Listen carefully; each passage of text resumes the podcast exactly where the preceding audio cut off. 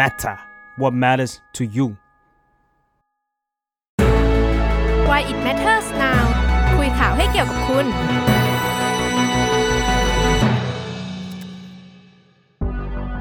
สวัสดีค่ะ ยินดีต้อนรับเข้าสู่รายการ Why It Matters Now นะคะ รายการที่จะมาคุยข่าวให้เกี่ยวกับคุณนะคะ วันนี้พบกันอีกแล้วนะคะ ทุกวันพฤหัสวันนี้เรามาเร็วนิดนึงนะคะ ประมาณหนึ่งทุ่ม แต่ว่าทุกคนยังอยู่กับเราได้เหมือนเดิมนะคะ ในทุกในช่องทางนะคะ Facebook Fanpage The Matter นะคะ แล้วก็ใน YouTube ระหว่างนี้นะคะ ถ้าใครมีความคิดเห็นหรือว่ามีคำถามอะไรที่เกี่ยวข้องกับหัวข้อเรื่องที่เราจะคุยกันวันนี้นะคะ สามารถทิ้งคอมเมนต์ไว้ได้นะคะ ทิ้งคำถามไว้ได้เลย เดี๋ยวเราจะมีช่วงที่หยิบคำถาม ของคุณนะคะ มาตอบตะกี้ข่าวนิดนึงค่ะ เพราะว่าเจอรูปหน้าปกแล้วก็ เอะแกงมากค่ะโดนแกล้งนะคะ แต่ว่าอืมวันนี้เจอกับสปายอีกแล้ว สวัสดีค่ะสปายสวัสดีค่ะพี่มาอ้อยพร้อมกับหัวข้อที่สมฐานะกับเจ้าหญิงแห่งการศึกษาเหมือนเดิมนะคะมันเป็นวั เรื่องที่แบบว่าเราต้องพูดเนาะมันไม่อ่าพูดไม่ได้ ใช่แล้วก็ใช่กำลังมาแรงมากอืมแบบเป็นเป็นที่ถกเถียงกันเยอะค่ะ มากค่ะ ก็คือเรื่องล้างหนี้กยศนั่นเองอ่าอืมก็ในช่วงสองสามวันก่อนนะ จุดเริ่มต้นมันก็ ใน Twitter เนาะใช่ที่เขาแบบโอ้โหถกเถียงกันใช่หนักหน่วงมากใช่ว่า ล้างหนี้กยศนี่เอายังไงดีอืมล้างดีไหมบางคนก็แบบเห็นด้วย บางคนก็ไม่เห็นด้วยอืมหลากหลายความคิดเห็นมาก ใช่ก็ก็เหมือนกับมันก็เป็นคำถามที่น่าสนใจแล้วค่ะก็รู้สึกว่าแต่ละคนก็มีไอเดียมีความคิดเห็นที่แตกต่างกันออกไป แล้วก็เรามาเล่าจุดเริ่มต้นก่อนก็ได้ได้ว่าเออค่ะเรื่องนี้มันมายังไงเนาะก็คือ มันมีการล่ารายชื่อค่ะของทางฝั่งประชาชนนี่แหละภาคประชาชนอืมที่อยากจะแก้ไขกฎหมายค่ะหนี่กยศคือปกติเนี่ยเรามีพรบที่เรียกว่าพรบกองทุนเงินให้กู้ยืมเพื่อการศึกษาอือหือทีนี้เนี่ยตัวฝั่งประชาชนที่เสนอร่างแก้กฎหมายนี้เนี่ยเขาก็ต้องการรายชื่อของประชาชนอย่างน้อย 1 0,000 รายชื่อ เพื่อที่จะไปยื่นต่อสภาค่ะให้แก้มาตรา 44 ของกฎหมายนี้นะคะอืมเพิ่มเติมวรรคที่ 5 เข้าไปโดยอืมให้เพิ่มว่าขออินเสิร์ตค่ะ ขออินเสิร์ตเพื่อให้เห็นชัดอ่าโอเค อันนี้คือมาตราที่ 44 ของอ่าของพรบที่เราพูดถึง เขาจะให้เพิ่มค่ะวรรคที่ 5 ก็คือต่อท้ายจากทั้งหมดตรงนี้ค่ะว่า ให้ผู้ทำการกู้ที่สำเร็จการศึกษาเกิน 2 ปี และยังคงมียอดกู้คงเหลือ ให้ถือว่าสิ้นสุด สัญญาเงินกู้ โดยให้กองทุนเก็บยอดหนี้คงค้างจากรัฐบาลต่อไปอืมอืมนั่นก็หมายความว่าอันนี้แปลแบบเป็นภาษากฎหมายอืมเป็นภาษาแบบชาวบ้านเนาะก็คือ คนที่จบการศึกษาไปแล้วที่เรียนผ่านการกู้กยศเนี่ยถ้า 2 ปีแล้วเขายังไม่สามารถที่จะผ่อนได้หครรืบอว่าอ่าอะไรอย่างเงี้ยใช่ใช่ไหมคะก็ให้ยกนี้ให้ยกหนี้นี้ให้รัฐบาลเป็นคนรับผิดชอบแทน ใช่ถูเหกมือนต้องไหมให้คะให้ภาครัฐรับ ไม้ต่อเป็นลูกหนี้ต่อแทนต่อไปอ่าอ่าประเอมาอณนี้เราว่าคีย์เวิร์ดเนี้ยมันก็เลยทำให้คนแบบเถียงกันว่าเออยังไงเฮ้ใช่ยละมันมันก็เป็นส่วนที่โคคุณเป็นคนเรียนนี่ใช่เออแล้วทำไมถึงให้รัฐบาลมารับผิดชอบ อันนี้ก็เป็นความคิดเห็นที่ถูกแสดงในในโลกออนไลน์เนาะอืมอืมใช่ ก็จริง ๆ ก็มีทั้งคนที่เห็นด้วยเนาะมีทั้งคนที่มองว่าเฮ้ยเราแบบ ทำไมการศึกษามันถึงสร้างหนี้ให้กับคนล่ะเออแบบอืมมันก็เหมือนคนก็มองว่ามันไม่ควรจะมีหนี้หรือเปล่าแบบค่ะอะไรอย่างเงี้ยเนาะแล้วก็มีคนที่อย่างที่พี่อ้อยพูดเลยก็คือแบบอืมคนที่มองว่า ก็เรากู้มาเราก็ต้องค่ะยืมทำไมถึงให้ภาครัฐเป็นคนอืมจ่ายล่ะ หรือว่าแบบแล้วถ้าเกิดเราไม่จ่ายรุ่นต่อไปจะเอาเงินจากไหนอืมมาอะไรอย่างเงี้ยค่ะอืมมันก็เป็นคำแบบเป็นข้อดีเบตที่แตกต่างกันออกไปใช่แล้วก็อันเนี้ยอยากให้ใครแบบที่กำลังดูอยู่แล้วมีความเอคิดอเห็นใช่ก็ใช่สามารถแชร์มาได้นะพิอมพ์ยากได้รู้เนะว่า เอออยากรู้ว่าแต่ละคนคิดยังไงเนาะซึ่งอันนี้เราก็ไปสำรวจความเห็นอ่าฮะก่อนของคนที่แบบอยู่ในโซเชียลก็มีทั้งค่ะคนที่แบบตั้งคำถามว่า เออแล้วถ้าสมมุติว่าให้ล้างหนี้กยศแล้วคนที่กู้มาจากแหล่งอื่นอะ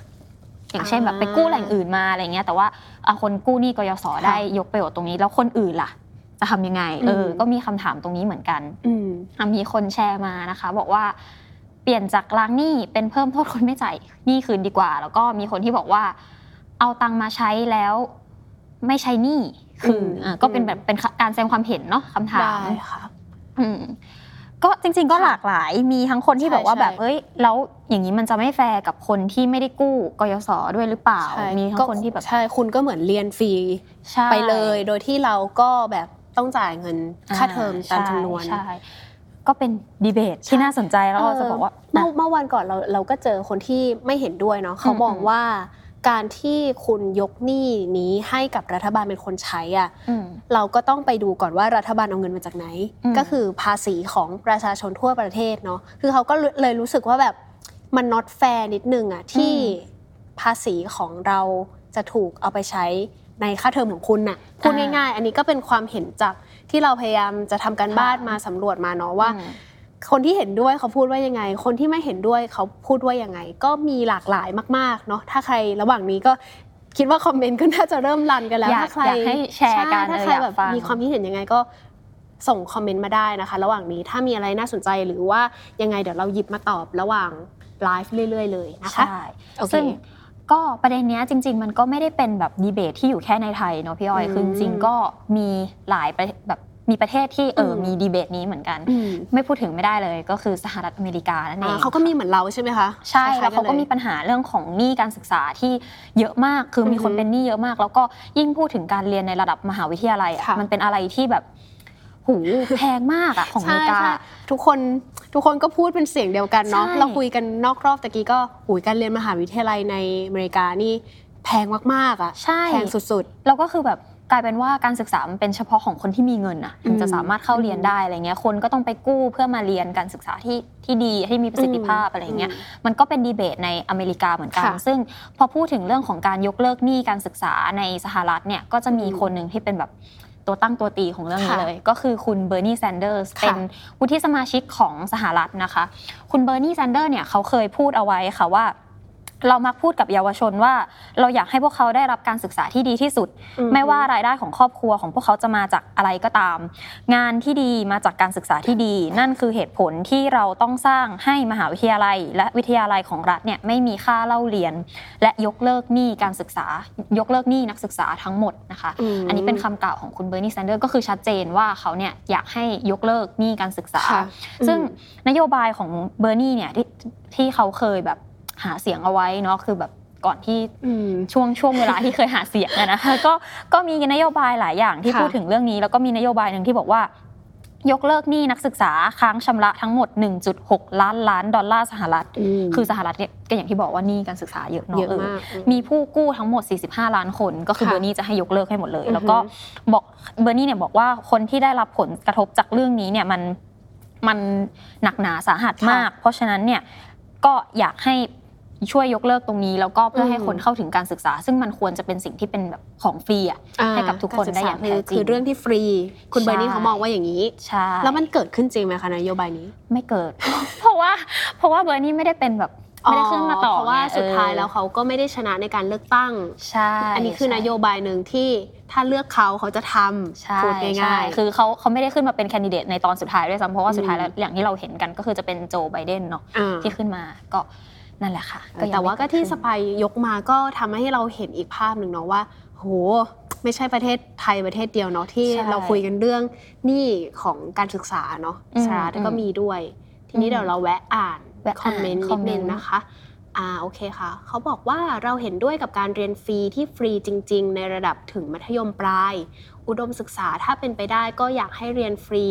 แต่ประเทศเรายังไม่ได้มีความสามารถขนาดนั้น ส่วนการล้างหนี้เท่าที่ฟังมายังมีอีกหลายมุมที่ต้องมองนะขนาดนี้ยังไม่เห็นด้วยค่ะอืมอ่าโอเค ใช่เพราะว่าสิ่งสิ่งหนึ่งที่ประเทศเรากำลังเป็นอยู่ก็คือ เราให้การศึกษาสูงสุดถึงอืมระดับมัธยม ต้นใช่นะคะ ตอนนี้มัธยมต้นใช่ถ้าก็ถ้าคือพูดถึงฟรีเรียนฟรี ใช่ที่รัฐพยายามบอกเราว่า โอ้ เรามีนโยบายเรียนฟรีนะสำหรับเด็กไทยก็คืออยู่แค่ถึงมต้นอืมมสะมสี่มห้ามหกก็แล้โดวนยแต่กออกไปแล้วใช่ใช่ก็ก็อันนี้ก็เราคิดว่าเป็นจุดที่คล้าย ๆ กันกับที่อืหมลายๆคนเถียงคือเราค่ะรู้สึกว่าแต่ละคนที่เถียงกันมา จุดร่วมที่มีเหมือนกันอย่างหนึ่งคืออยากให้การศึกษาเป็นของฟรีใช่ไม่อยากให้ใครมีหนี้เพื่อมาแบบอืมกู้เงินแล้วก็มาเรียนอะไรเงี้ยอืมแต่ว่าจะทำยังไงค่ะ ไอ้ยกเลิกหนี้เนี่ยมันจะทำได้จริงไหมมันอืมควรจะยกเลิกออกไปเลยไหมหรือว่าใช่แบบมันแล้วต้องแล้วมีวิธีไหนหรือเปล่า ใช่ เราทำเราทำยังไงอะเราเออเราอยากรู้ใช่แบบ how to ของการที่ให้การศึกษามันเป็นของฟรีจริง ๆ แบบที่ใช่เราใฝ่ฝันนะมันทำยังไง ก็เดี๋ยว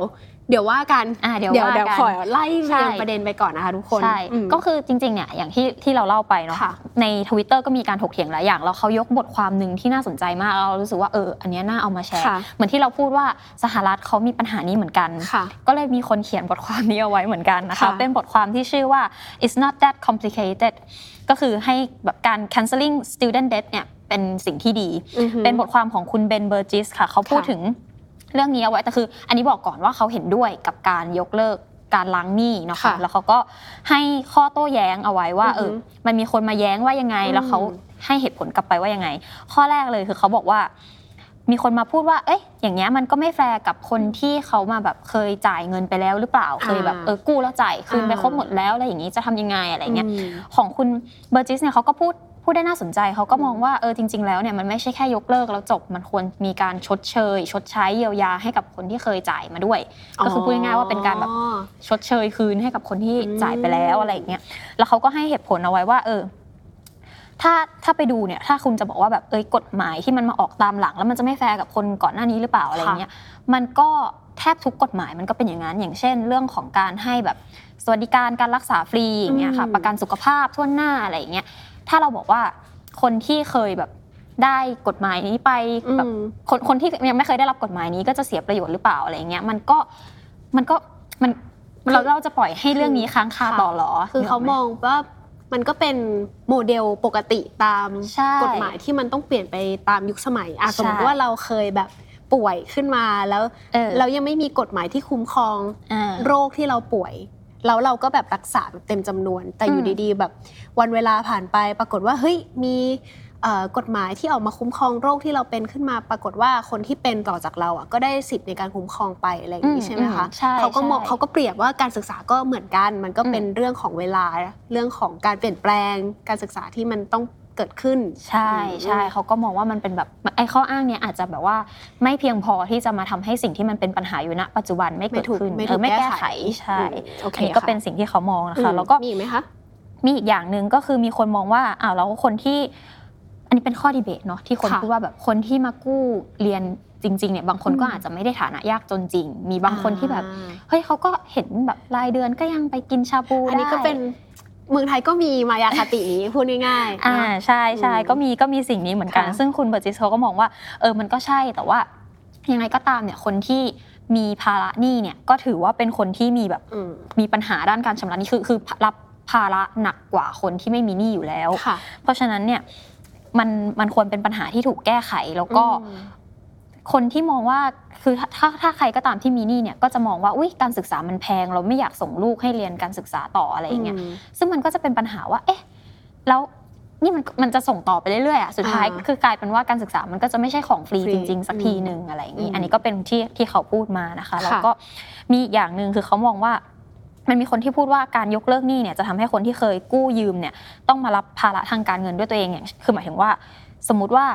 เราเคยกู้กยศมาเพื่อใช้ในการศึกษาอ่าเออมันเคยมันเคยพอดีมันเคยเป็นเงินที่เราใช้จ่ายได้พอดีอือหือแต่พอยกเลิกการกู้กู้ยืมเงินตรงนี้ไปปึ๊บปุ๊บเราต้องไปกู้จากแหล่งอื่นมา หรือเปล่าเพื่อมา cover ค่าใช้จ่ายของเราในส่วนอ๋อนี้เอออันเนี้ยมันก็มีคนพูดถึงอยู่เหมือนกันอ่าซึ่งคุณเวอร์จิสเขาก็มองว่าเออเหตุผลที่ยกมาเนี้ยมันเป็นแบบสิ่งที่ช่วยยืนยันว่าทำไมเราถึงต้องล้างหนี้การศึกษาทำไมถึงต้องทำให้คนอะไม่เป็นหนี้การศึกษาค่ะอืมอันนี้ก็เป็น ประเด็นที่เขาแบบพูดถึงในบทความแล้วเรารู้สึกว่าเออมันน่าสนใจ แต่อันนี้ก็ยังอยู่ในบริบทของเอ่ออเมริกาปะคะใช่สหรัฐสหรัฐคือเหมือนมากเอาพูดใช่ง่ายๆคือปัญหานี้เราไม่ได้เจอแค่ประเทศเดียวใช่ปัญหาเรื่อง เขาอาจจะไม่ได้เรียกว่ากยศอะแต่ว่าอืมอืมปัญหาเรื่องหนี้ของการศึกษา คือไม่ใช่ประเทศไทยประเทศเดียวที่มีการถกเถียงกันอยู่ณขณะนี้คือใช่ทั่วโลกก็กำลังหาวิธีการหาอืมสิ่งที่ดีที่สุดที่จะเกิดขึ้นกับประเทศตัวเองเหมือนกันเนาะใช่แล้วเราว่ามันเป็นเหมือนแบบเป็นโมเดลของการมองการศึกษาเป็นเป็นสินค้าเป็นของค่ะที่เราต้องลงทุน ซึ่งสหรัฐก็มีปัญหานี้เหมือนกันมันค่ะก็เลยกลายเป็นแบบเอออมโมเดลแบบสามารถมองคล้าย ๆ กันได้ค่ะเทียบเคียงกันได้อืมประมาณหนึ่งเหมือนกันอืมเออทีนี้ยังไงต่อไหมคะ ก็จริงๆ เรื่องนี้เนี่ยก็ยังมีอีกหลากหลายความคิดเห็นอ่ามมากนะคะ ก็มีทั้งคนที่มันมองแบบมองทำนองว่าแบบ เอ๊ะมันก็ไม่ได้มีใครบังคับให้คุณกู้เรียนหรือเปล่าค่ะอะหรือแบบบางคนอืมที่มองว่าเอ้ยจริง ๆ ปัญหามันอาจจะอยู่ที่ต้องจัดการกับไอ้งบประมาณตรงนี้ยังไงอะไรเงี้ยค่ะจริง ๆ มีพักพักเพื่อไทยนะคะค่ะเขาก็เคยมีมีการพูดถึงอภิปรายถึงเรื่องนี้เอาไว้อืม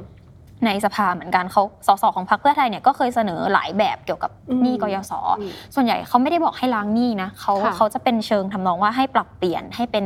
การมอบทุนการศึกษาแทนที่จะเป็นหนี้หรือว่าให้สามารถกู้ยืมเกินจำนวนปีที่กำหนดในหลักสูตรการศึกษาได้อืมหรือว่าให้แก้ไขนิยาม นักเรียนนักศึกษาเพื่อให้ทลายกรอบของว่านักเรียนต้องเป็นเด็กเท่านั้นอะไรอย่างเงี้ยเพื่อให้มันเปิดกว้างการศึกษา แล้วก็เป็นแบบของที่ทุกคนเข้าถึงได้มากขึ้นค่ะมันก็สะท้อนให้เห็นว่าเออเรื่องหนี้กยศมันเป็นประเด็นที่แบบ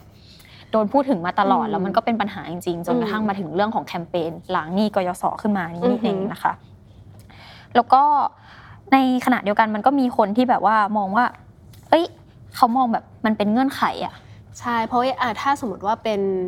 เป็นอย่างที่ความคิดเห็นของพรรคเพื่อไทยอะอืมที่มองทุกอย่างเป็นแบบเฮ้ยเราเปลี่ยนให้เป็นการให้ทุนไหมอืมประเด็นเนี้ยถ้ามันเกิดขึ้นจริงอะก็น่าจะมีข้อถกเถียงตามมาอีกว่าอ้าวต้องเรียนเก่งเท่านั้นเหรอถึงจะมีโอกาสในการแบบใช่เอ่อได้รับการศึกษาที่ฟรีอืมอ้าวแล้วถ้าฉันแบบเอ่อไม่ได้ หัวดีมากไม่ได้เก่งมาก การอืมศึกษาเกรดอาจจะไม่ได้ดีมากก็จะไม่ได้รับโอกาส ไม่ได้รับเงินในการศึกษาเลยใช่ไหม ก็น่าจะเกิดข้อถกเถียงขึ้นอีก ถ้าสิ่งนี้มันเป็นจริงเนาะอืมอืมใช่ใช่ซึ่งมันมากนะถ้าพูดมันมากใช่คือมันมันมีเออมันมีประเด็นเยอะเออมากแล้วรู้สึกว่าเออน่าสนใจอะอืมขอลองแวะดูคอมเมนต์อ่าไว้ดูตรงนี้คอมเมต์ได้ะมีคนแชร์มาว่า ถ้าเรียนแล้วมีหนี้การศึกษาก็เป็นเรื่องของคนมีตังค์อ่าใช่ อันนี้ก็เป็นประเด็นที่ทุกคนพูดถึงเหมือนกันเนาะค่ะว่าแบบเออมันไม่โอเค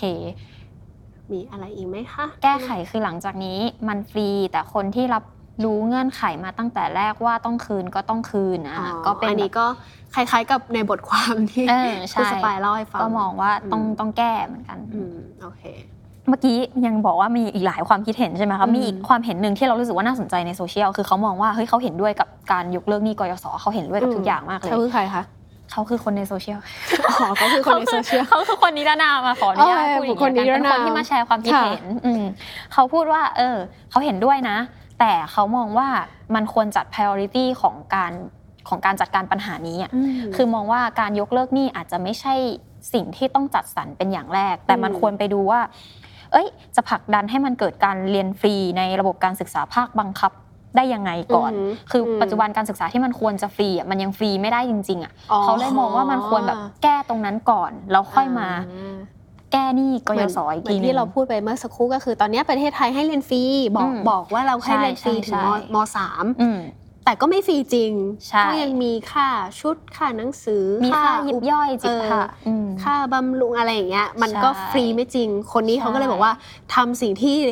บอกมาเนี่ยอืมให้มันจริงขึ้นก่อน ให้มันใช่ฟรีให้ใช่จริงก่อนใช่ไหมใช่ แล้วก็ค่อยมาคุยกันเรื่องล้างหนี้กยศอันนี้ก็เป็นอีกไอเอเดียอหอันนึ่นี้งก็เป็นที่แบบเออน่าสนใจอืมฟังแล้วรู้สึกดีเหมือนกันค่ะอืมก็ จริง ๆ หลังจากที่มีข่าวนี้ขึ้นมานะคะ ก็มีก็มีกระแสของอืมหมายถึงว่ากระแสข่าวเนี่ยมันก็ไปถึงทางกองทุนกยศอ่าก็ก็มีก็มีการออกมาตอบโต้ค่ะแล้วเหมือนกันนะคะอืมก็คือคุณชัยนรงค์กัดฉะปานันขออนุญาตถ้าถ้าอ่านนามสกุลผิดค่ะอะเขาพูดว่าอะไรยังไงเขาบ้งคะเป็นผู้จัดการกองทุนอืมเงินให้กู้ยืมเพื่อการศึกษา แล้วก็ไทยรัฐเนี่ยไปสัมภาษณ์เขาหลังจากที่มีกระแสนี้เขาอ่าพูดว่า เวลาคนเราขาดโอกาสเนี่ย ได้ตัดสินใจกู้เงินไป ซึ่งในความเป็นจริงหลังจากกู้เงินไปแล้วเรียนจบเขาก็ไม่ได้เอามาใช้หนี้ทันทีอืมเขายังเอาไปใช้จ่ายอย่างอื่น เช่น ซื้อบ้านซื้อรถซื้อมือถือใหม่พอมาถึงจุดหนึ่งแล้วชำระหนี้กยศไม่ไหว ซึ่งความจริงกองทุนกยศถือเป็นกองทุนที่มีความใจดีที่สุดแล้ว เพราะเราคิดดอกเบี้ยรายปีต่างจากต่างจากเงินกู้อื่นอันนี้เป็นคำพูดเขานะคะอันี้คือเขาพูดเองเลยอะค่ะๆใช่สุดยอด แล้วก็มีอีกประโยคนึงค่ะเขาบอกว่าสมมุติว่ามีการยกหนี้ให้จริง ๆ เงินให้กู้ยืมไป ก็ไม่ไหลกลับเข้ามาอีกแล้ว ปีหน้าเราต้องใช้เงินเพื่อให้เด็กนักเรียนกู้อีกกว่า 30,000 กว่าล้านคำถามคือรัฐบาลจะเอาเงินจากไหนมาให้กู้อืมทั้งที่บางคนก็ไม่ได้เป็นคนจริงจนจริง ๆ แต่เราก็ให้กู้อันนี้คือคำพูด คืออันเนี้ยเราคิดว่าคนที่ยืนอยู่ฝั่งมองว่าการศึกษาต้องทวนหน้าอืมคือกำหมัดแล้วอะกำหมัดนิดนึงว่าแบบ เฮ้ย ไอประโยคโค้ดแรกค่ะ ที่บอกว่ากยศเนี่ยเป็นองค์กรที่ใจดีสุดๆแล้วอืมเป็นองค์กรที่ให้ยืมเงินแบบใจดีมากอืมๆคุณอาจจะไม่ได้จนจริง อันนี้คือจากโคดเขาเลยนะคะใช่คุณอาจจะไม่ได้จนจริง แต่ว่าไม่เป็นไรเราก็ให้กู้ไงอืมเนี่ยคุณอาจจะแบบเรียนจบมาคุณแบบเอาเงินไปซื้อบ้านซื้อรถนู่นนี่นั่น นั่นแหละอืมเป็นสาเหตุที่ทำให้คุณอะไม่มีกำลังมากพอในการใช้จ่ายอืมหแล้วนี้ก็ขมาองเรากยศใช่คือ อันเนี้ยคือใครฟังก็ แอบกำหมัดนิดนึงเนาะว่าว่ามันก็นี่คือสายตาที่คนมองเอ่อการศึกษาหรือคนที่เป็นเด็กเป็นอนาคตของชาติแบบนี้หรือเปล่าอืมอะไรเงี้ยมันก็ question กับใช่กับคำตอบของเขาได้ เราเราคิดว่าถ้าเป็นคนที่แบบคนทั่วไปในสังคมค่ะอะพูดอะไรแบบเนี้ยอาจจะยังแบบโอเคมันเป็นความคิดเห็นหนึ่งเนาะแต่พอมันมาจากหน่วยคือเอาจริง ๆ กองทุนกยศเนี่ยก็มาจากมติของคอรมอนะคืออ่าแต่งตั้งกันขึ้นมาอ่าแบบนั้น มันเหมือนกับมันคือสายตาของ ของภาครัฐที่มองว่านี่คือการให้ทานอะนิดคือนึงการแบบะให้อืมให้ทานให้อะไรอย่างเงี้ยอืมซึ่งมันมันก็ไปขัดกับหลักคิดที่มองว่าเฮ้ยจริง ๆ การศึกษามันควรจะเป็นของฟรี มันควรจะเป็นของที่แบบอืมคนทุกคนเข้าถึงได้อย่างทั่วหน้าอะไรเงี้ยมันก็เลย เรารู้สึกว่าอันเนี้ยคำตอบเนี้ยมันจะสะท้อนแนวคิดเนี้ยของภาครัฐ ซึ่ง มันก็ยังไงยังไงอือมยู่มันก็อะเาะยังไงยังไงอยู่ที่ที่คุณออกมาพูดแบบนี้อะไรอย่างเงี้ยอืมกยศเนี่ยใจดีที่สุดแล้ว ใช่คือถ้าให้คนอื่นชมคุณนะยังไม่เท่าไหร่ แต่พอคุณชมตัวเองแล้วมันจะมีความแบบอ่าเอ๊ะอ่าอะไรอย่างเงี้ยแบบแปลว่าที่ผ่านมาคุณมองว่าคุณเป็นผู้ให้บุญเหรออ่าอะไรอย่างนั้นมากกว่าแต่มันก็ตีความจากคำสัมภาษณ์ของเขาได้ประมาณหนึ่งอืมค่ะใช่เราอย่างที่เราโปรโมทไปเนาะว่าอืมเราจะมี เราเราจะมีเอ่อเป็นแขกรับเชิญชื่ออาจารย์จักร ใครที่เป็นแฟนคลับอาจารย์จักรหรือว่าอยากรอฟังว่าอาจารย์จักรมีความคิดเห็นเกี่ยวกับเรื่องนี้ยังไง ก็เดี๋ยวรอแป๊บหนึ่งนะคะ เดี๋ยวรอแป๊บหนึ่งก็อีกสักครู่อาจารย์จะมาเดี๋ยวระหว่างนี้เดี๋ยวเราลองอ่านคอมเมนต์ดูไหมคะเพราะว่าคอมเมนต์ค่อนข้างที่จะหลากหลายมากๆใช่เดี๋ยวลองอ่านกันดูว่าน่สนใจทุกคนมีความคิดเห็นกับเรื่องกยศยังไงบ้างนะคะอืมโอเค ก็มีคนที่มองว่าจ่ายขั้นบันไดนะคะ แต่จ่ายขั้นบันไดต่อให้เป็นนางสาวตะกายดาวตะกายฝัน ชื่อ ก็ปีนป่ายคว้าฐานเงินเดือนไม่ไหวนะคะอ่าอืมอ่าใช่นี่ก็จริง ๆ มันโยงไปเรื่องนี้ด้วยนะ เรื่องค่าอืมครองชีพเรื่องของเงินเดือนขั้นต่ำใช่อะไรอย่างเงี้ยใช่ซึ่งอย่างที่เราคุยคุยกับสปายนอกรอบเนาะตอนที่คุยกันเรื่องประเด็นอะคืออมพอจะพูดถึงเรื่องหนี้กยศมันมันมันไปแตะได้เยอะมากอะอืมว่าบางคนใช่อย่างที่คุณ คุณกยศที่เขาบอกมาว่าแบบอ่าคุณก็เอาไปซื้อบ้านซื้อรถใช้จ่ายใช่ในชีวิตใช่ประจำวันหมดเลยไม่มีเหลือมาชดใช้หนี้กยศอืมไง เราก็เลยงงว่า คือต่อให้ตอนเนี้ยเรายังไม่มีบ้านมีรถ ยังไม่มีกำลังพอที่จะซื้อการใช้จ่ายในชีวิตประจำวันแบบปกติอะอืมมันยังแทบจะไม่เหลือเก็บเลยอะใช่เออใช่มันก็ใช่มันก็อาจจะมีคนที่ ประสบปัญหาทางการเงินอย่างนั้นจริง ๆอะเนาะใช่แล้วอืมเราคิดว่าจริง ๆ ต่อให้พูดถึงเรื่องของซื้อบ้านซื้อรถเราก็คิดว่าในแง่หนึ่งบางบางคนเขาก็มีเงื่อนไขชีวิตที่ทำให้ต้องซื้อบ้านซื้อรถเร็วอะใช่ด้วยความว่าอูถ้าเราพูดกันเรื่องเนี้ยอย่างอะเอาง่าย ๆ เรามาทำงานอย่างเงี้ยเรารู้สึกว่าเราขับรถแล้วเราแบบสะดวกสบายกว่าหมายถึงว่ามันมันอืมง่ายกว่าในการอืมเดินทางอะไรเงี้ใช่ยเพราะว่าค่ะขนส่งสาธารณะมันไม่ได้เข้าเออถึงบ้านเราขนาดนั้นอะไรอย่างเงี้ยมันก็พูดได้อีกในเรื่องนี้เหมือนกัน มันก็ก็ในเลยเรื่อง คมนาคมได้อีกว่าใช่อ่าถ้าสมถ้าสมมติว่าบ้านเราเนี่ยมีขนส่งสาธารณะที่ไปถึงอืมง่ายสะดวกรวดเร็ว เราก็ไม่ซื้อรถหรือปะใช่ใครจะอยากมีหนี่ใช่ไม่มีใครอยากเป็นหนี้อยู่แล้วได้อันเนี้ยเป็นเป็นแบบไม่ว่าจะหนี้อะไรก็ตาม ไม่ใช่ค่ะแค่หนี้การศึกษา ไม่มีใครอยากเป็นหนี้อยู่แล้วนะคะนี่ระหมีว่างคนระหว่างนี้มีอีกไหมคะคอมเมนต์มีคนบอกว่ารัรัฐสรัฐส่งเคราะห์เพราะเราถูกมองเป็นแค่ไพร่ อันนี้ก็เป็นไอเดียอีกอันหนึ่งนะคะ แล้วก็มีคนแชร์ว่าการศึกษาถึงปริญญาตรี ควรเรียนฟรีทุกคนไม่ใช่เฉพาะลูกข้าราชการเท่านั้นอืมต้องเข้าสู่ระบบรัฐสวัสดิการได้แล้ว ที่กู้มาก็ยกหนี้ให้ทั้งหมด ไม่เห็นหรือว่าผู้ค้ำถูกยึดบ้านไปกี่คนแล้วฆ่าตัวอืมตายอีกกี่คนอืมคนค้ำก็ไม่ใช่คนใช้ก็ไม่ใช่คนใช้เงิน ค่ะใช่ไหมมีทั้งไม่ใช่ครูด้วยอืมที่ค้ำประกันให้เด็กอืมและสาเหตุที่ไม่คืนเงินกยศเพราะอะไรเกิดจากการหา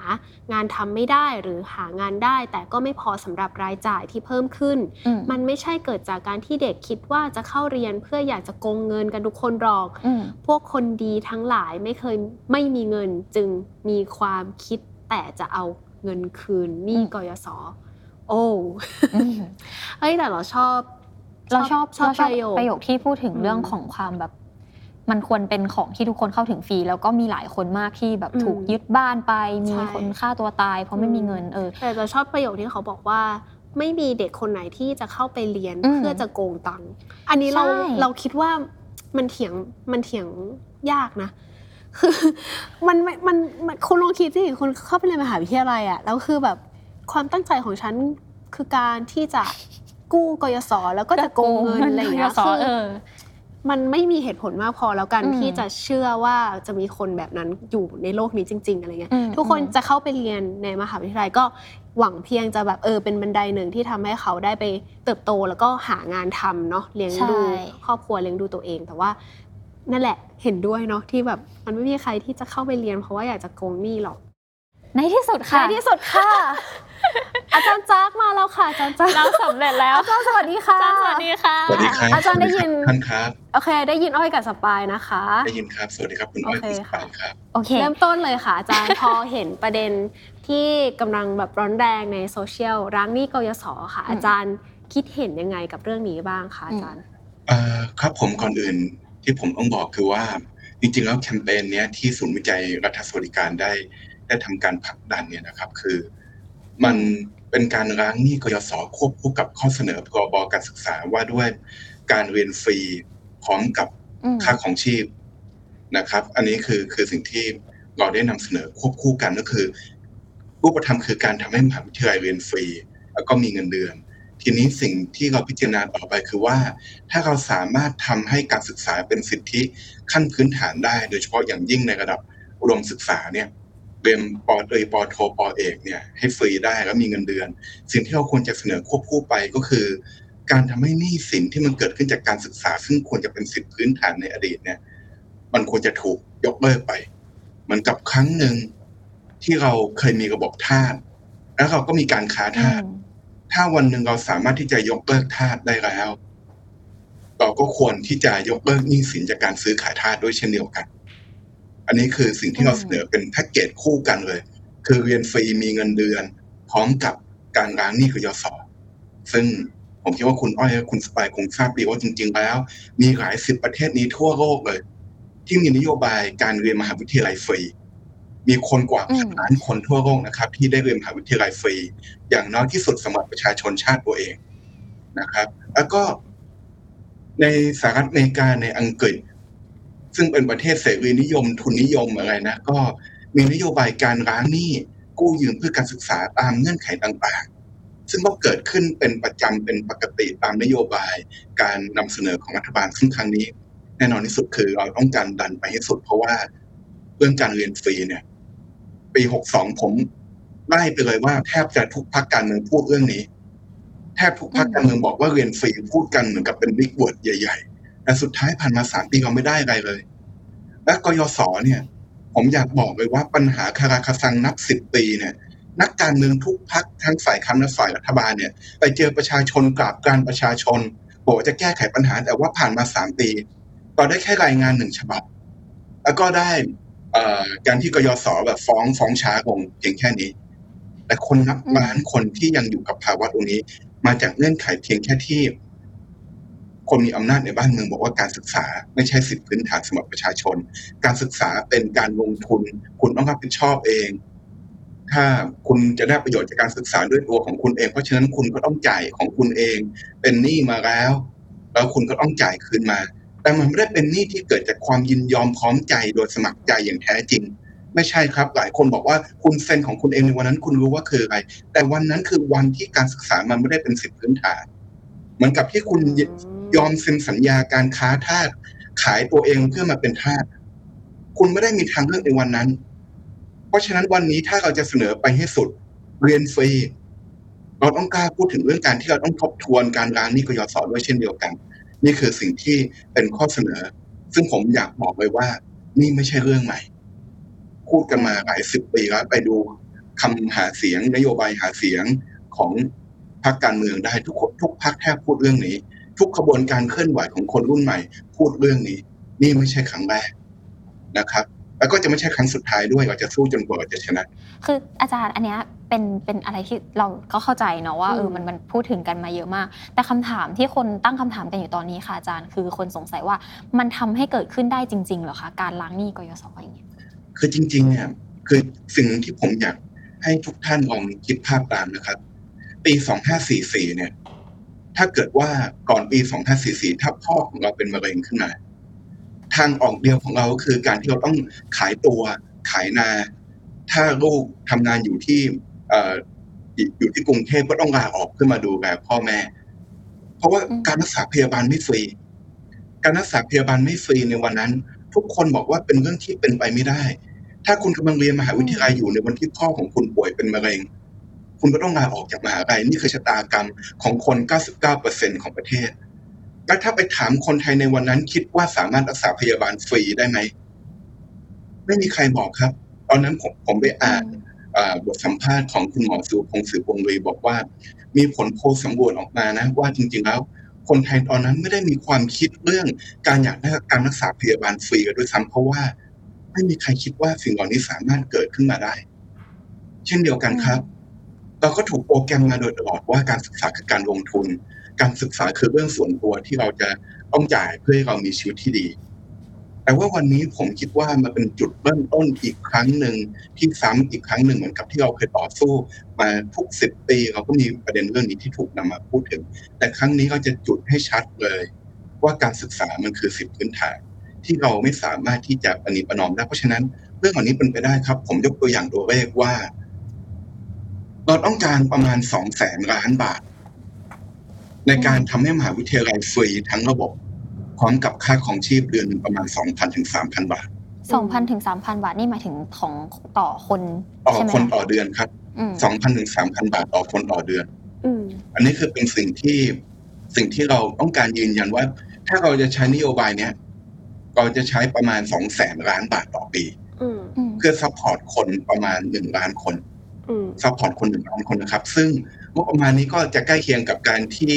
กระทรวงกลาโหมเอ่อมีโปรเจกต์หนึ่งที่เกี่ยวข้องกับการเปิดเพลงอะไรประมาณนี้นะครับ แต่ว่าเอ่ออาจารย์อัใช่ปเดกระตทรวงกลามากโหมมีโปรเจกต์การเปิดเพลงไม่ได้วิจารณ์ว่าดีไม่ดีนะ แต่หมายความว่าเออมันก็เป็นไปได้เนาะใช่ไหมอ่าโอกระเคทรวงกลาโหมเปิดเพลงก็ใช้งบสองแสนล้านบาทค่ะได้เอ่ออืมแต่ทำไมเราจะทำให้เด็กเรียนฟรีอืมด้วยสองแสนล้านบาทไม่ได้อือืมมอันนี้คือสิ่งที่ผมอยากย้ำ งบประมาณรายจ่ายประจำปีปี 66 ตั้งงบประมาณไว้ว่ามี 7 แสนล้านบาทที่ใช้ในการลดความเหลื่อมล้ำในประเทศอืมอืมแต่มาไปอยู่ในกระทรวงทบวงกรมต่าง ๆ เป็นงบฝึกอบรมงบดูงานอะไรต่างๆ เพื่อลดความเหลื่อมล้อืมำประเทศไทยเรามีงบประมาณเหลือเฟือค่ะแล้วเชื่อผมนะครับ คุณอ้อยคุณสมัยไม่มีใครตายจากนโยบายนี้ ไม่มีใครตายจากนโยบายนี้จริงๆไม่มีใครจะตายค่ะด้วยการที่เรียนฟรีหรือว่าทำให้อืมเขาเป็นหนี้กยศน้อยลงไม่มีใครค่ะตายจากเรื่องนี้ค่ะแต่อืมความเหลื่อมล้ำต่างหากแต่ค่าของเขาอาจารย์คะมันจะมีประเด็นหนึ่งที่พอพูดถึงแบบอย่างอย่างเดอะแมทเทอร์เองเราจั่วหัวไปว่าเออคุณคิดเห็นอย่างไรกับกับการที่ล้างหนี้กยศอะค่ะ คือหลาย ๆ คนก็มาคอมเมนต์กันว่าอ้าวแล้วทีนี้คนที่เขากำลังชำระ ชำระเงินอยู่อืมชำระเงินที่เขากู้อยู่ หรือแม้กระทั่ง คือเขามองว่าสิ่งเนี้ย ถ้าเราไปล้างหนี้กยศมันจะกลายเป็นการเอาเปรียบไหมเหมือนเขาเสียผลประโยชน์ใช่เหมือนตรงเขาจุดนี้ใช่ค่ะอาจารย์เสียประโยชน์ไปแล้วเขากำลังผ่อนผันผ่อนหนี้อยู่จ่ายหนี้อยู่เงี้ยแล้วแล้วตัวเขาล่ะที่กำลังอยู่ในสถานะนี้อะไรอย่างเงี้ยค่ะ มันเป็นการที่แบบมันไม่แฟร์กับเขาหรือเปล่าอะค่ะอาจารย์ประเด็นนี้ประเด็นนี้ประเด็นนี้อาจารย์คิดยังไงอะคะเอ่ออันนี้ผมก็จะเรียนคุณอ้อยคุณสมายนะครับว่าเอ่อ นโยบายสาธารณะทั้งปวงในโลกนี้ไม่ใช่แค่ในประเทศนี้ จะมีคนที่ได้ประโยชน์โดยตรง ซึ่งก็จะได้ประโยชน์มากนะครับ มีคนได้ประโยชน์โดยอ้อม นิดหน่อย แต่ว่าไม่มากในกรณีอาจจะแบบเป็นคนค้ำหรือว่าคนในครอบครัวใช่ไหมครับเอ่อแล้วก็อาจจะมีคนที่ไม่ได้ประโยชน์เลยอืมอาจจะมีคนที่ไม่ได้ประโยชน์เลยค่ะเพราะว่าใช่มันมีนโยบายสาธารณสิทธิ์ที่อาจจะมีคนที่ไม่ได้ประโยชน์กับเรื่องนี้เลย แล้วก็อาจจะมีคนที่เสียประโยชน์บ้างอืม นะครับ ผมคิดว่าเป็นเรื่องปกติ แต่ผมคุยเรื่องนี้มามานานแล้วนะครับอ่าผลักดันเรื่องบัตรสวัสดิการเงินมานานแล้วเอ่อมันเหมือนกับการเปรียบเทียบว่า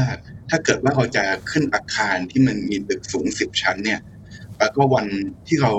มาถึงเนี่ย จะขึ้นไปเรียนเนี่ย หรือขึ้นไปทำงาน ปรากฏว่าลิฟต์มันเสีย แล้วเราก็ตัดสินใจเดินไปจนกระทั่งถึงชั้นเจ็ดอืมนะครับเอ่อ แล้วปรากฏว่าเอ่อคุณอ้อยที่เดินไปถึงชั้นเจ็ดแล้ว อยู่ๆก็มีประกาศว่าต่อไปนี้ลิฟต์ใช้งานได้แล้วอืมแล้วคุณสมายเพิ่งเดินมาเอ่ออยู่ชั้นหนึ่งคุณสมายกำลังจะขึ้นลิฟต์คุณอ้อยจะโกรธคุณสมายไหมหรือคุณอ้อยจะโกรธตบกันไหมคะที่ซ่อมลิฟต์เรียกร้องให้มีการซ่อมลิฟต์ค่ะผมคิดว่าอาจจะมีความไม่พอใจความอะไรอยู่บ้างเนาะค่ะอืมแต่ว่าค งไม่ไปห้ามคนขึ้นลิฟต์ใช่ไหมครับ มันคงมันคงประหลาดหรือคงหรือไม่ค่ะก็คงไม่ไปโกรธเกิดหรือว่าประกาศว่าวันนี้ห้ามทุกคนขึ้นลิฟต์อ่าอืมหรือว่าเอ่อจะห้ามมีการซ่อมลิฟต์อีกต่อไปเพราะชั้นเดินมาถึงชั้นเจ็ดแล้วแล้วผมเชื่อว่าจากประสบการณ์ของผมนะครับ ค่ะเพราะเราเป็นมนุษย์ไงบางครั้งบางนโยบายเราไม่ได้ประโยชน์กับมันโดยตรงหรอก อย่างผมเป็นสเตรทนะครับ ผมเป็นสเตรท มีการคุยกันถึงเรื่องสมรสเท่าเทียม ผมไม่ได้ประโยชน์โดยตรงจากเรื่องนี้เลย แต่ผมก็ยังสามารถเจ็บปวดทุกข์ทน กับคนที่ไม่สามารถสมรสกับคนที่เขารัก เพราะว่าเป็นเพียงแค่ว่ามีเพศกำเนิดแบบเดียวกัน ผมก็ยังสามารถรู้สึกเจ็บปวดกับเรื่องนี้ได้ เรื่องกยศรายหนี้กยศหรือเรื่องเรียนฟรีผมเรียนจบมา ผมไม่ได้กู้กยศเลย ผมตั้งใจเรียนขอทุนมาโดยตลอด ผมไม่ได้กู้กยศเลย แล้วก็ผมก็ตอนนี้ก็ยังไม่มีลูก ผมไม่ได้ประโยชน์โดยตรงจากเรื่องนี้เลย แต่ผมก็สามารถสัมผัสได้ว่า มีคนที่ทุกข์อย่างแสนสาหัสจากเรื่องราวนี้อืมแล้วผมก็ยังสามารถรู้สึกเจ็บปวดได้อืมเอ่อถ้าจะเรียนคุณอ้อยคุณสมายนะครับ คือว่า เรื่องการตั้งประเด็นว่าว่า ฉันเคยลำบากมาก่อนเพราะฉันเองต้องมาลำบากเหมือนกับฉันเพื่อความเท่าเทียมเนี่ยเอ่อผมว่าก็ให้มันเก็บไว้อยู่ในทวิตเตอร์ก็ได้หมายถึงว่าคือในชีวิตจริงมันคงคงคงไม่มีใครแบบซีเรียสกันขนาดนั้เข้านใจใช่ไหมครับค่ะอืมถึงว่าถ้าเกิดว่าเอ่อพ่อพ่อเราเคยตายด้วยมะเร็งโดยการที่ไม่มีเงินรักษาแล้ววันหนึ่งประเทศบอกว่ารักษามะเร็งฟรีอืมใช่คือเราก็ต้องปล่อยให้มันเกิดใช่ไหมครับอืมปล่อยให้มันเกิดอืมเรื่องนี้ใช่ มันเป็นความบกพร่องความผิดพลาดในอดีต แต่ใช่เราสามารถรู้สึกยินดีกับคนรุ่นถัดไปได้ แล้วก็ผมเชื่อว่าสังคมที่เสมอภาคดีกว่าสังคมที่เหลื่อมล้ำอืม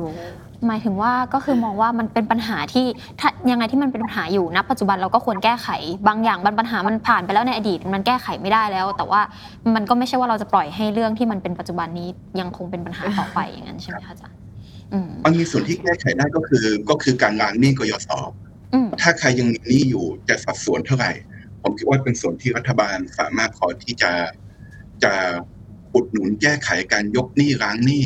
ในสัดส่วนที่เขาได้ชำระมาแล้วว่ามันเหลือเท่าไหร่ ถ้าเราสามารถผลักดันปักธงให้สิทธิสวัสดิการขั้นพื้นฐานเป็นเป็นสำหรับทุกคนได้อืมการล้างหนี้ก็เป็นสิ่งก็เป็นอีกออปชันหนึ่งที่จะเสริมให้สิ่งเหล่านี้มันเป็นธรรมมากขึ้น เป็นการยกประโยชน์ให้คนที่ยังต้องใช้หนี้อยู่ แล้วผมเชื่อนะครับ เอาเข้าจริงนะคนที่ใช้หนี้ไปแล้วแปดสิบเก้าสิบเปอร์เซ็นเขาทราบนะว่าชีวิตมันยากลำบากขนาดไหนตอนเขาอืมเป็นหนี้ แล้วผมอืมเชื่อว่าจริง ๆ แล้วไม่ไม่ได้มีใครใจไม้สกกรรมมามามาคิดถึงเรื่องนี้กันแบบอ่าแบบซีเรียสหรอกที่ไม่สามารถค่ะที่จะยอมให้คนรุ่นใหม่มีชีวิตที่ดีขึ้นได้อืมอาจารย์นิดนึงค่ะ มันมีคนที่พูดถึงเรื่องนี้เหมือนกันว่า เอ้ย จริง ๆ เขาเห็นด้วยกับการเรียนฟรี แล้วเขาก็เห็นด้วยกับการล้างหนี้กยศ คือเขาเห็นด้วยหมดเลย แต่เขาแค่มองว่านะตอนเนี้ยเรา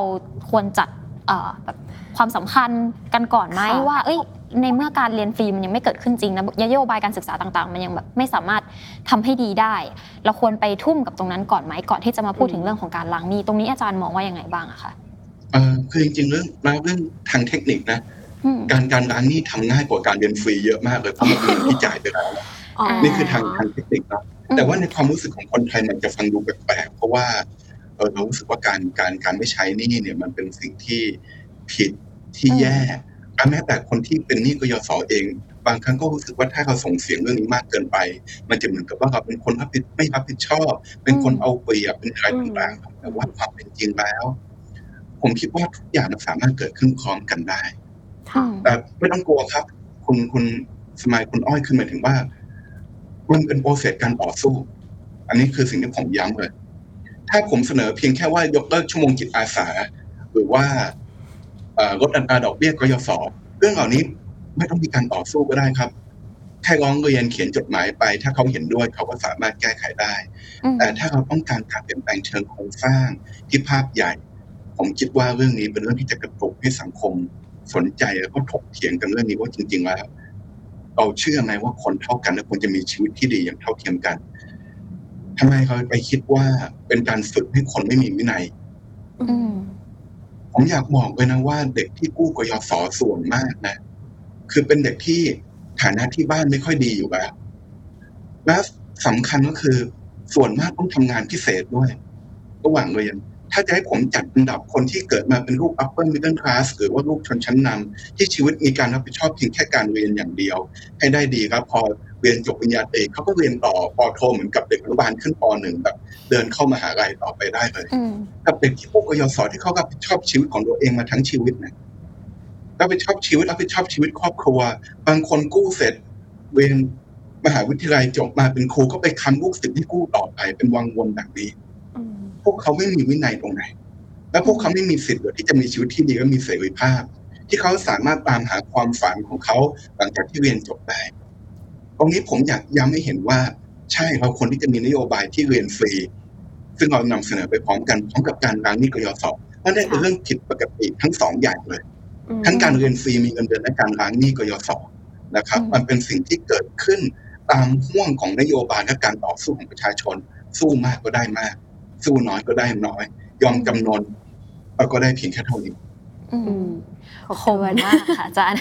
มันจะเกิดขึ้นจริงใช่ไหมคะอาจารย์เราจะมีความหวังกันอยู่ไหมคะ คือผมไม่แน่ใจว่าในที่นี้มีใครชอบดูซีรีส์เกาหลีเหมือนผมไหมมันมีเรื่องอูยองปูนะครับอ่าอืมเป็นทนายความกำลังมาเลยค่ะมันมีมันมันมีมันมีฉากหนึ่งซึ่งอันนี้ผมไม่ได้สปอยนะแต่ว่าอ่ามีจำเลยตั้งคำถามว่าเขาไม่อยากฟ้องคดีนี้แล้วไม่อยากฟ้องคดีนี้แล้วเขาโดนบังคับ มาให้ฟ้องอยากถามนางเอกว่า ทำยังไงดีนางเอกอธิบายกระบวนการที่มันโอ้ยากยุ่งยากซับซ้อนมากนะครับตัวจำเลยตัวโจทย์ตั้งคำถามว่ามีวิธีการที่ง่ายกว่านี้ไหมอ่านางเอกบอกง่ายที่สุด คุณยกมือขึ้นในศาลแล้วบอกว่าคุณอยากถอนฟ้องคดีนี้ ง่ายขนาดนี้เลยเหรออืมใช่ง่ายขนาดนี้ตัวโจทย์เขาตั้งคำถามว่าทำไมฉันไม่เคยคิดว่ามันทำได้ง่ายขนาดนี้ ใช่เพราะคุณไม่เคยคิดว่ามันเป็นสิทธิ์ที่คุณสามารถ ทำได้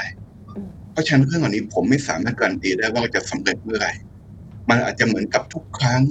ในรอบสิบปีที่ผ่านมาที่เราต่อสู้ แล้วเราก็ล้มเหลวแต่ว่าสิ่งหนึ่งที่ผมอยากย้ำให้เห็นภาพก็คือ มันไม่ได้เป็นการการันตีนะว่า สิ่งที่เราเคยล้มเหลวในอดีต มันจะไม่ในช่วงไม่กี่สัปดาห์ต่อไปจากนี้ มันจะเป็นความสำเร็จที่ร้างความล้มเหลวที่เราเคยมีมาทั้งหมดอืม ความล้มเหลวในอดีตไม่ได้เป็นตัวกำหนดว่าเราจะไม่สำเร็จในอนาคตอันใกล้ครบถ้วนสวยสุดงามยอดค่ะอาจารย์ได้เห็นภาพได้ซีรีมากส์เกาหลีกลับไปดูด้วยค่ะวันนี้ขอบคุณอาจารย์มากนะคะ วันนี้ขอบคุณมากขอบคุณมากเลยค่ะอาจารย์ได้เดี๋ยวเราค่ะคุยกันก็ต่อเนาะทุกคน สวัสดีค่ะไงคะอาจารย์สุดยอด ก็อย่างที่เราบอกเนาะว่าอาจารย์ อาจารย์จักรเองก็เป็นภาพของการผลักดันอืมใช่เรื่องสิทธิเรื่องความทั่วหน้าอยู่แล้วนะใช่คะ ก็ ถ้าใครจะไม่เห็นด้วยหรือมีความคิดเห็นที่แตกต่างจากอาจารย์ยังไงเราเราก็คิดว่ามันน่าจะคุยกันได้อยู่แล้วอืมมันอะเป็นเป็นเรื่องที่สามารถถกเถียงกันได้ค่ะใช่แล้วก็มีหลากหลายมุมมองอย่างที่เราพูดไป แต่ว่าอืมตัวอาจารย์เนี่ยก็สามารถอธิบายถึง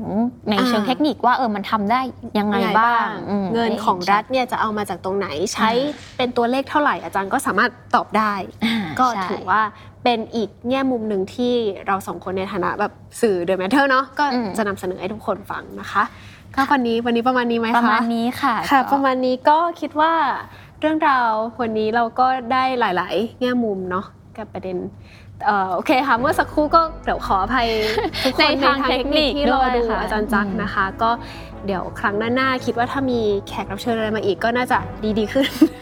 เมื่อกี้ติดปัญหานิดหน่อยนิดหน่อยค่ะ ก็ทั้งทางเราทางอาจารย์ด้วยนะคะค่ะก็ขออภัยด้วยจริง ๆนะคะ ก็เดี๋ยวฝากติดตามรายการ Why It Matter นะคะ สัปดาห์หน้าเราจะหยิบเรื่องราวอะไรมาคุยกับทุกคนอีกนะคะ ก็ติดตามได้ทุกช่องทางของ The Matter นะคะ วันนี้อ้อยกับสปายไปแล้วค่ะ สวัสดีค่ะทุกคน บ๊ายบาย